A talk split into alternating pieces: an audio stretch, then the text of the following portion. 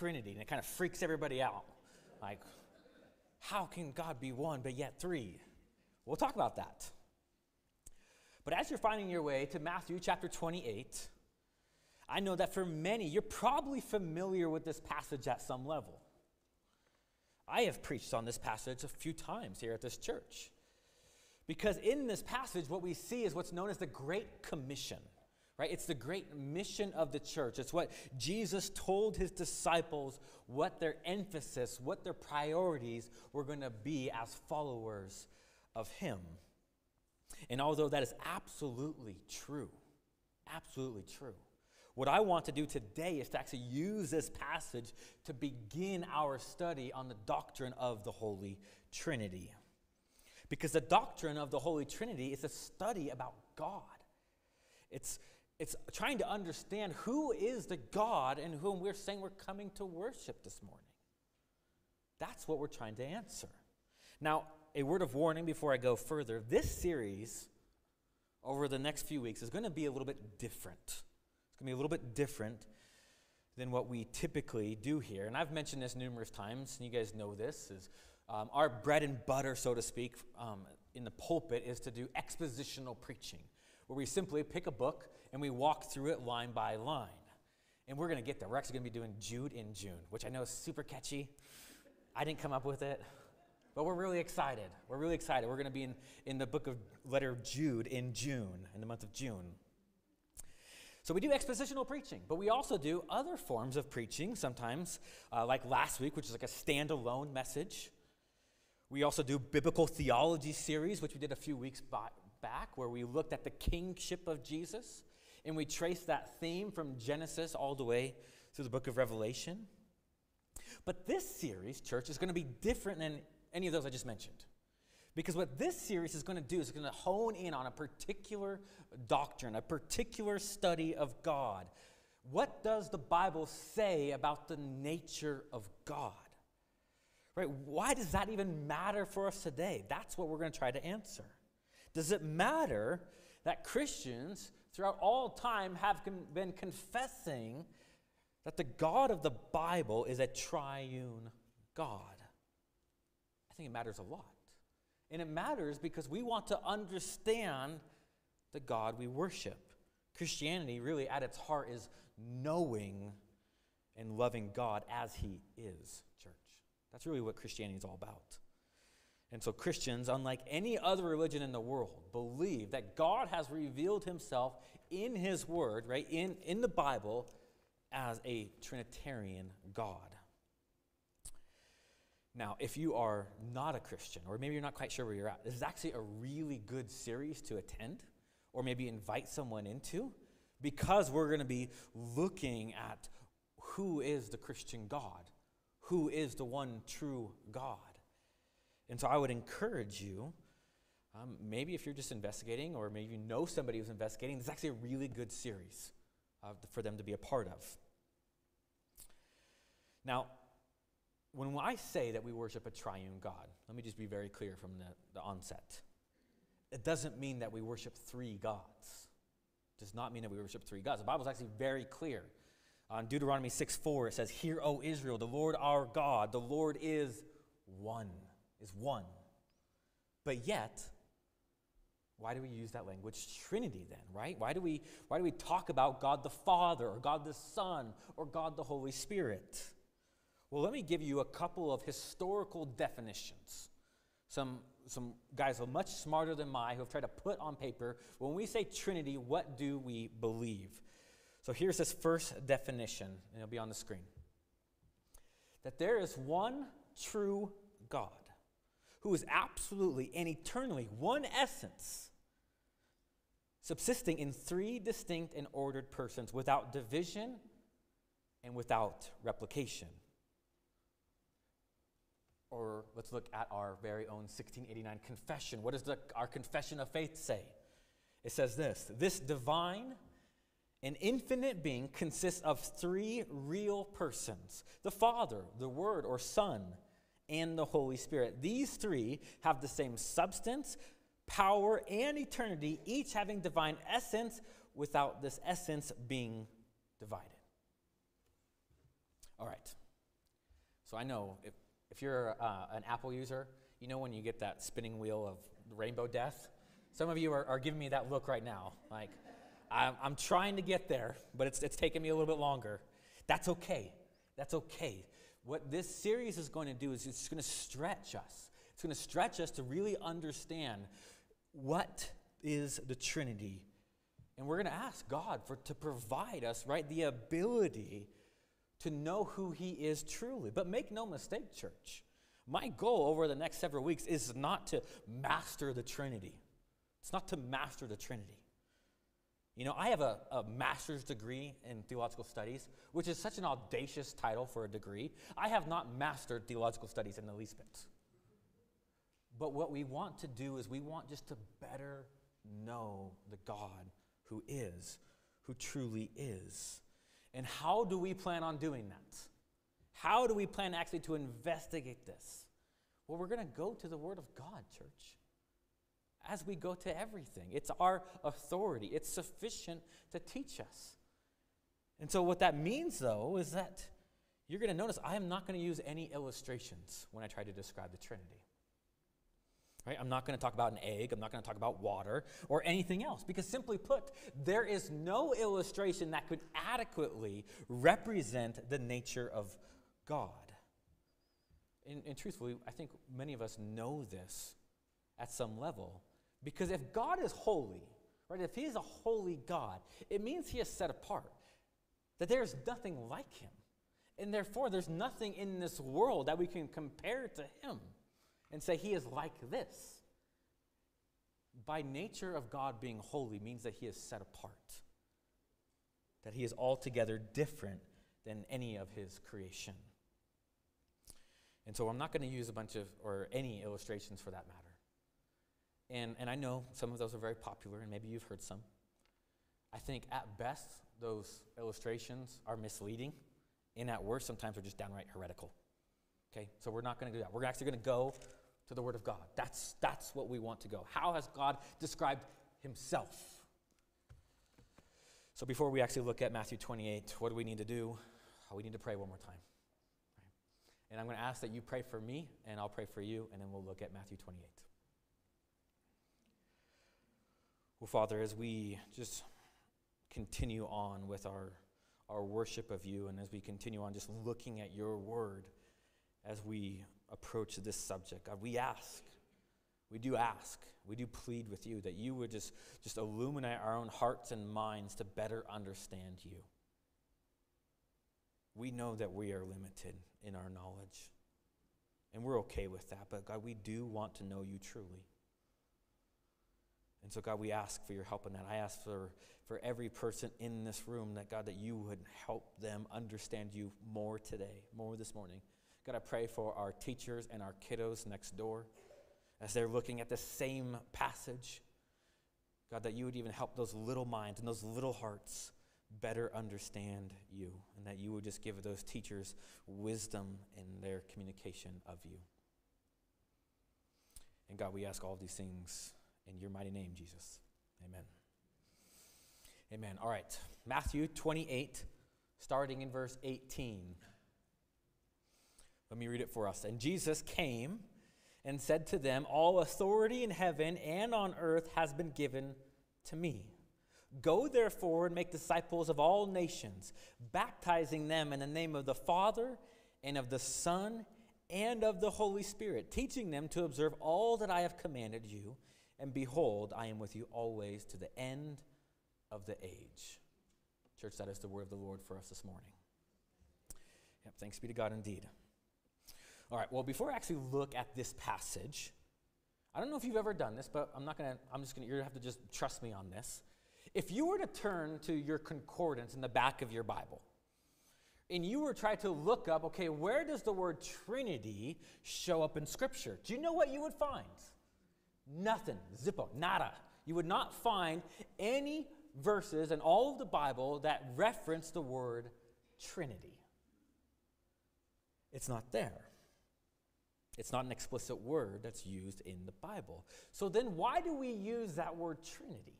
Right? Why do we even use that word then? Well, it's actually like most English words, it comes from, from a Latin origin. The Latin word is trinitas. Trinitas. And it's a combination of two Latin words, and, and this will be important as we look at this. The first Latin word is unitas, which means unity, and the, the second part is trios, which means three. Right? So when you combine those as trinitas, what the Latin is trying to communicate is that there is one in three. There's unity, yet there's threeness. And I believe that actually rightly depicts in principle what the Bible actually has to say about God. As that there is one God, so there is unity, but yet that one God is distinct as Father, as Son, and as Holy Spirit. Now, some have wrongly concluded that because we don't see the word Trinity in the Bible, that means that we're just making this up, right? We're, we're just adding to the Word of God. Well, this is why I wanted to bring you guys to Matthew 28 this morning. So go ahead and look back at verse 18. I want you to see, although we do not see the word Trinity, I think we see the Trinity. In verse 18, and what we are seeing for context is this is after the resurrection of Jesus Christ. He's about to ascend back to heaven, and he is giving his disciples this great commission. What are they to be about? What are they to give their life over to? And so he tells them in verse 18 that all authority on, in heaven and earth has been given to him. But then he says this in verse 19. Here's the mission of the church. And he says, Go therefore and make disciples of all nations, baptizing them in the name of the Father and of the Son and the Holy Spirit. Now, what name is Jesus referring to? Jesus is referring, referring to God. If you're going to be a follower, a disciple, if you are to, to baptize someone in name, it is only God. To communicate anything else would be simply idolatry. So he's talking about God, but yet notice how does Jesus actually describe the name of God? He describes it as the Father and of the Son and the Holy Spirit. So although Jesus does not use the word Trinity, I think we can do the math and we can see, but he's referring to three different persons. Three different persons. Jesus does not say to make disciples in the names, like plural, like they're, they're there's three different names to make disciples of, or there's three different gods. He says to make them in the name of, singular, of one God, but yet that one God exists in threeness. And there's a couple of other places that the Bible refers to this idea, refers to this, this concept of threeness. And I want to I want to point out a couple for you. Paul, in his benediction to the Corinthian church in 2 Corinthians. It'll be on scene. 2 Corinthians 13, 14. He's basically ending this prayer, but notice the Trinitarian language that he communicates to this church. He says, The grace of the Lord Jesus Christ and the love of God and the fellowship of the Holy Spirit be with you all. Or let's look at 1 Peter, another apostle. 1 Peter 1, as he's writing to these elect exiles, he says this Peter, an apostle of Jesus Christ, to those who are, the, are elect exiles of the dispersion in Pontus, Galatia, Cappadocia, Asia, and Bithynia. Verse 2, notice the language here. It says, according to the foreknowledge of God the Father, in the sanctification of the Spirit, for obedience to Jesus Christ, and for sprinkling with his blood, may grace and peace be multiplied to you. So, although, church, we don't see that word Trinity come up in Scripture. And there's many places I could have gone, gone to. What we see is repeatedly Jesus and the other authors, especially in the New Testament, are constantly pointing out that there's this threeness to God. There's this threeness to God the Father, God the Son, and God the Holy Spirit. One God, eternally existing as three different persons. And over the next few weeks, we're going to unpack okay, what, what does that all mean? What does that all mean? And it's going to take a few weeks because this is important. And we want to go as slow as, as the Spirit allows us to for the sake of actually knowing and understanding this. But for the rest of our time this morning, this is what I want to do is I want to kind of give um, a brief overview of why this series or how is this series going to impact the life of this church. It's going to impact the life of believers. So these are the three areas that I want to look at. It's why study the Trinity today? Why this church right now? Why should we study the Trinity, every single one of us? Number two, how does the Trinity actually shape our communion with God? And number three, how does the Trinity provide the very foundation for the gospel? Those are the three things. Why study the Trinity? How the Trinity shapes our communion with God? And then how does the Trinity provide the very foundation for the gospel? Okay? So let's begin with number one. Why study the Trinity today? Because isn't this, right, just some lofty doctrinal academic assent? Right? This is just for a few people who are really excited about doctrine, or maybe they feel called to preach or teach theology. Doesn't this just serve them? Or maybe another way that I think probably others would phrase it is is it really helpful for Christians, everyday Christians, normal Christians with normal nine to five or blue collar, white collar jobs? Why would every Christian need to know this? Because, Pastor, don't you know what's going on in the lives of this church? Right? Don't you know that there's marriages falling apart? Don't you know that there's chemo treatments? Don't you know that there's trips to the urgent care? That there's Zoom calls with doctors? Don't you know that there's, there's meetings with lawyers and counselors? Don't you know that we have funerals to attend to? And it's even Mother's Day for crying out loud. Why are we looking at the Trinity? Do you really think this is what the church needs right now? Yes, I do. I do, church. My answer is yes, and here's why. Because as a pastor who who I, to the best of my ability, I try to know what's going on in the lives of the people of this church, whom I am called to shepherd. I know that the best thing for us, church, Right? The best thing for us to do when things are rough is to actually have a rightful understanding of who God is. Because here's my concern. Here's my concern, church. Considering all those things I've mentioned of going on in the lives of people in this church, those are all true, by the way. None of those are made up. My concern is do all of us when we go through those types of seasons in our lives, do we know the God in whom we are clinging to? Do you know what He is like? Right? Do you know what He is capable of doing? Right? When you're on those, those theoretical storms of life, right? And the boat's rocking and you're kind of crying out, oh God, what am I going to do here? And you're clinging to Him. What kind of God are you actually thinking about? That's my concern. That's my concern. What kind of God are you actually thinking about? And I think it makes all the difference in the world. And let me introduce you to a man named Richard Sibbes. Uh, he was a Puritan theologian around the same time as Shakespeare. And he was referred to as this honey mouthed preacher. He was referred to as the honey mouth preacher. And he was referred to that because when he talked about God, it was described as these, these sun rays of light seemed to burst out of his mouth, that this, this sweet honey nectar seemed to overflow out of him into his parishioners, and that they were just, even their hardest hearts seemed to just be satisfied or awakened to the goodness of God. And, and at one point, someone asked him, Why are you like this? Like, is this just a show, right? Or are you different at home? How do you actually get that way? And this is how he answered that it's, it's the way that you view God.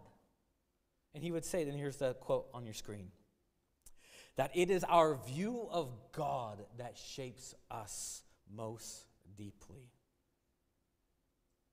We become like what we worship. Pretty impactful, right? Pretty impactful. And so, church, it's not that we're naive to the things of this world. Right? I think if, if, there's any, if there's any place in the world that's not naive to the reality of sin, it's this. It's this place. But we know that our only hope in that broken world is to do what? It's to cast our eyes on something better. Someone more powerful than me, more significant than me. And I don't want to cast my eyes onto someone that I'm just kind of making up and hoping it's real. But, and I think we all tend to do that. We're, we're, very, we're very capable, church, of inventing a God to our own liking. Very capable of that.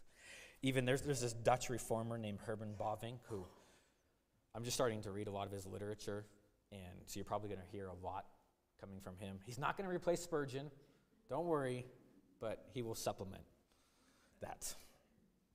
He says this He says, There's a dual tendency of every human heart when it comes to when you, what you think about the character of God. He says, Option one is that we can think that God is distant and removed from us, that this world is largely independent of God, that we really are just left to our own doing. That God may be there, He may not be there, but He's certainly not involved. He's out there, and really it's up to us to pull up our bootstraps and get things done in this world.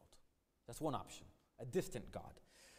Option number two, he said, is that we actually then wrongly bring God down into our world completely.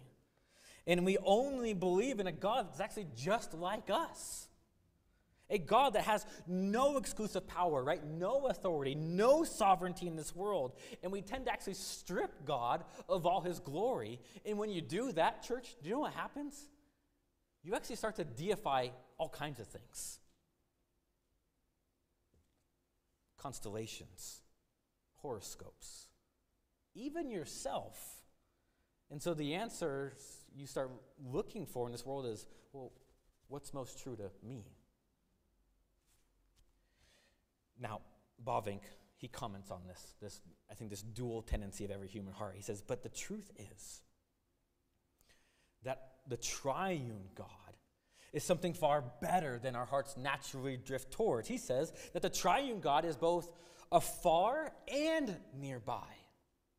That he is both highly exalted above all creatures, but yet he is also intimately involved in his creation. That God is not just a creator, but also a redeemer. Not just a redeemer, but also a sanctifier. And he says to conclude this passage, he says, Our triune God is one God and is above us, for us, and in us. And I don't know about you, but that's what my heart really needs to know. That I worship a God that's above me, different than me, but that's for me. And as we'll see in our look at God the Spirit, it's actually in me. And I don't want to cling to a God I don't know. That's what we're doing today, is trying to understand who is the God we're trying to cling to right now. No matter where you're at in life, right? No matter what you're going through, who is the God you're trying to cling to? And I want to cling to the real God. And I want to have a sincere faith, right? A sincere faith that's built upon the truth of the Word of God. And if I could, can I give a quick Mother's Day sermon? Real quick. A sermon within the sermon, okay? In 2 Timothy 1 5, uh, Paul, who's writing to this young pastor named Timothy, he actually reminds Timothy that his faith, his sincere faith was passed down by his grandmother, Lois, and his mother, Eunice. And he just reminds them hey, the women in your life, their sincere faith, they actually passed that down to you. And so for this Mother's Day, moms, your theology really matters. It really matters. Because by God's grace, you're going to be able to pass that down to the next generation. And you want to pass down a sincere and real faith. And so, my prayer for you is that that you would, you would take this approach to try to understand who God is very seriously. Because by God's grace, there's going to be people down your family line who will maybe look back and go, This is the God in whom my grandma or who my mom anchored herself in, and I want to do the same. So happy Mother's Day. Happy Mother's Day. All right, end of Mother's Day sermon. I really am so thankful for you and all the, the different, my own mom and all the, the ones that have played just a huge motherhood role in my life. Okay, so that's why we study the Trinity. Number two, how does the Trinity actually shape our communion with God? Because really, the only reason, and I want to show you this throughout the next couple weeks, the only reason that we actually have relationship with the one true God is actually because of the Trinity. Once again, let me point you to the, our 1689 confession. And it says this at the end of chapter 2. He says, The truth of the Trinity is the foundation of all our fellowship with God and our comforting dependence on Him.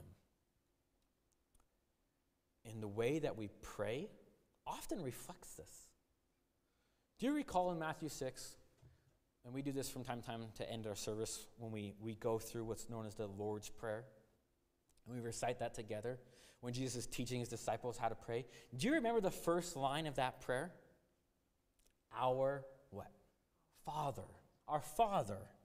Which is remarkable and would have been a scandalous way to pray for many of them, for many of the Jews who were right trying to learn this first. Because how in the world, how in the world could sinners like you and me approach a holy and righteous God and not just confess Him as the Father that's been revealed in the Word, but as our Father, right? The intimate our Father. Well, it's actually because of the work of the Trinity. In John 14, 6, Jesus says this He says, Jesus would say that no one comes to the Father except through the Son. And then 1 Corinthians tells us that no one comes to Jesus except through the Holy Spirit. So it's actually the work of the Trinity that we actually pray, that we, we come to God our Father by the person and work of Jesus under the power of the Holy Spirit.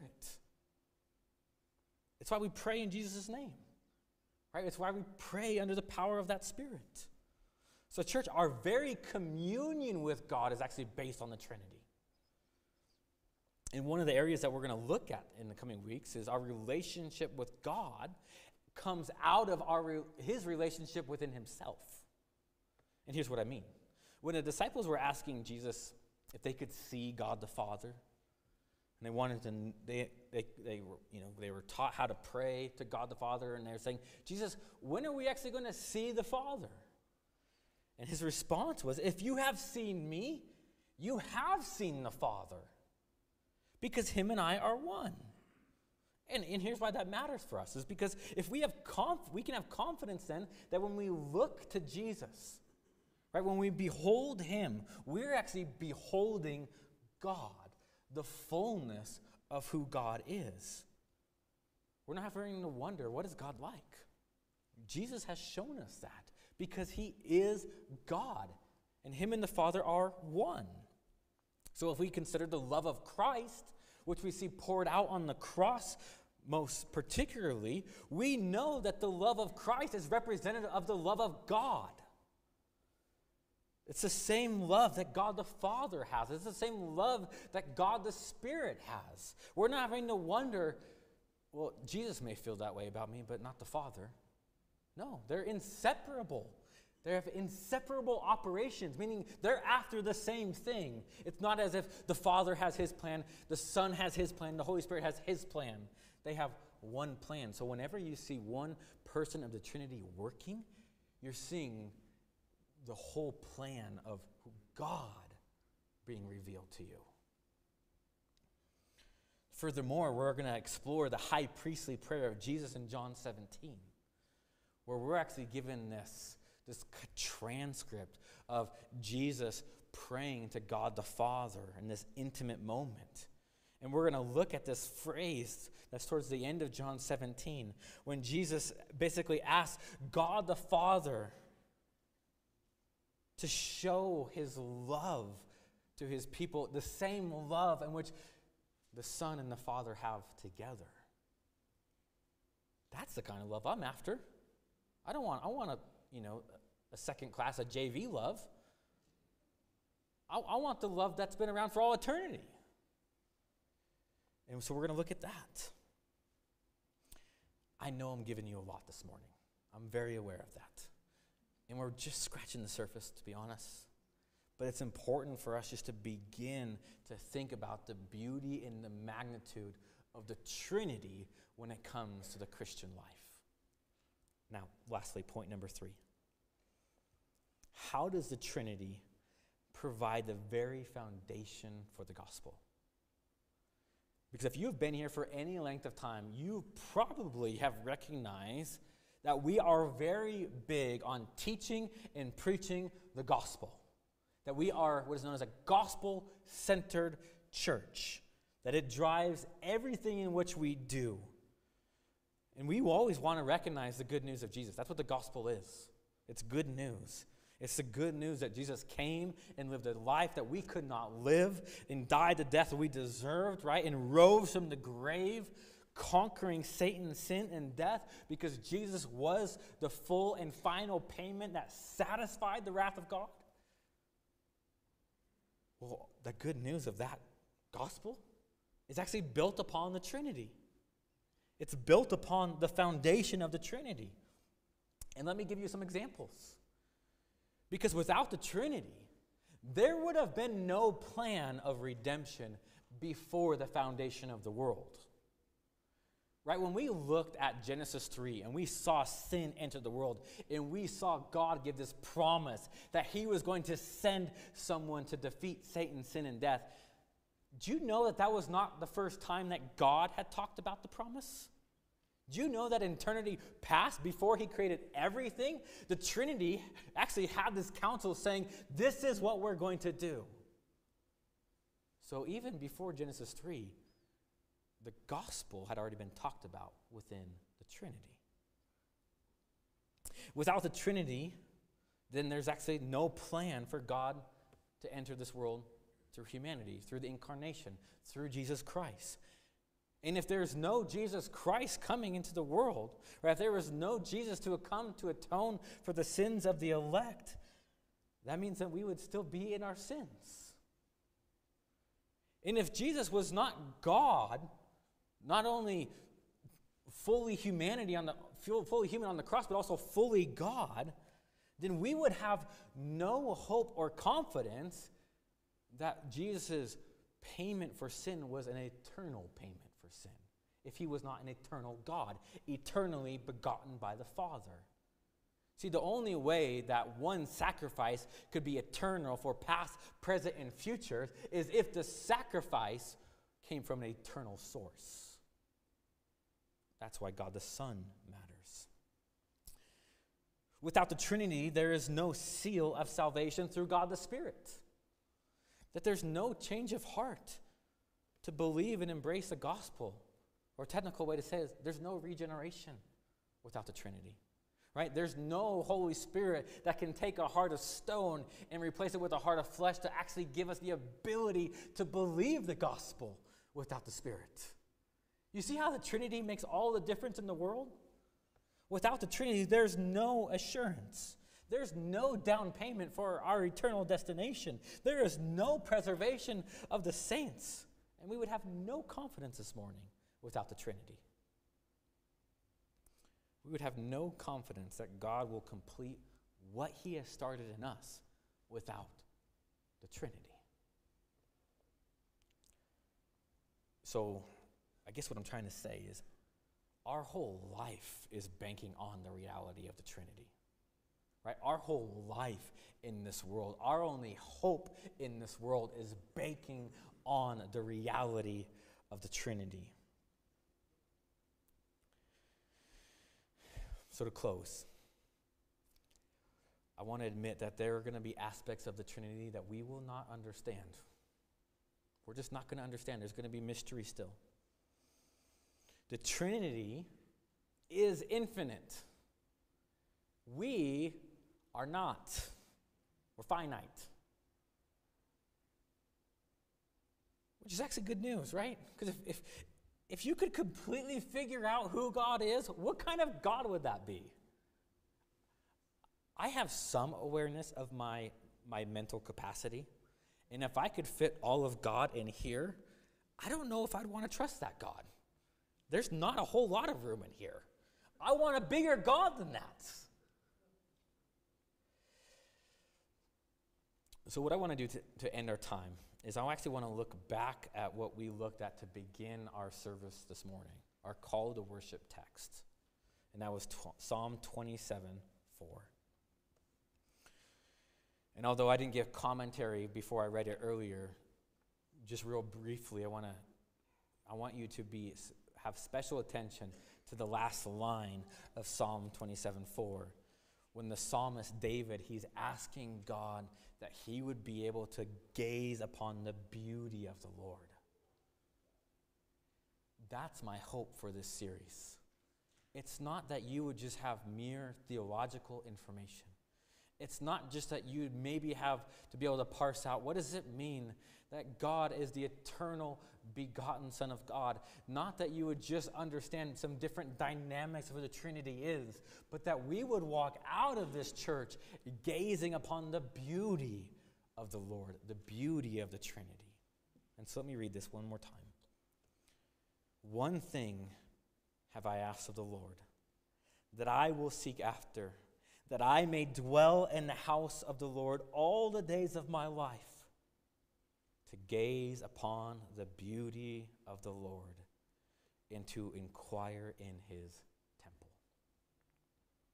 Church, may we spend our days in the next few weeks gazing upon the beauty of the Lord, the beauty of the triune God, to his glory and our joy. Let's go ahead and pray.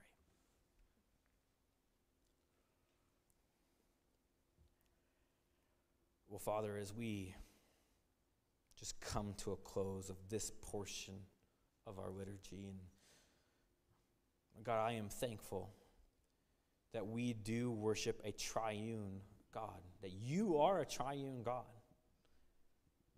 And God, we want to know what that means. We want to experience, in whatever ways that you allow us to experience in this life, what, what does that mean for us?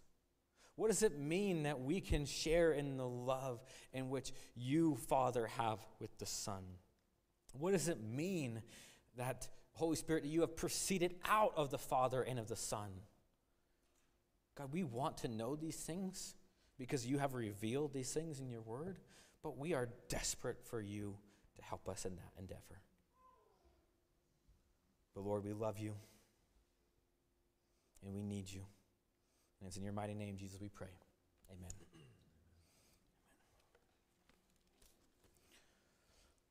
All right. Well, if you guys are able to, will you please stand? We're going to respond with one more song. And it's going to be a, a new song to us. Pay attention to, to how the, the composers of this song desired for us to see the beauty of the Lord our God as a Trinity. Let's sing together. So, so this is a new song to us, and um, some songs, you know, you can kind of pick it up the first time you hear it. There's a chorus that is just kind of catchy, and you can pick up the melody. This is not one of those songs. so we will do this more than once, and we will learn it, and it's a beautiful song. Um, but for today, um, uh, if nothing else, really pay attention to the lyric of this song. Um, and it's okay to, to kind of listen and learn, but really, you know, don't get lost trying to pick up the melody and miss the lyric because it's it's really beautiful.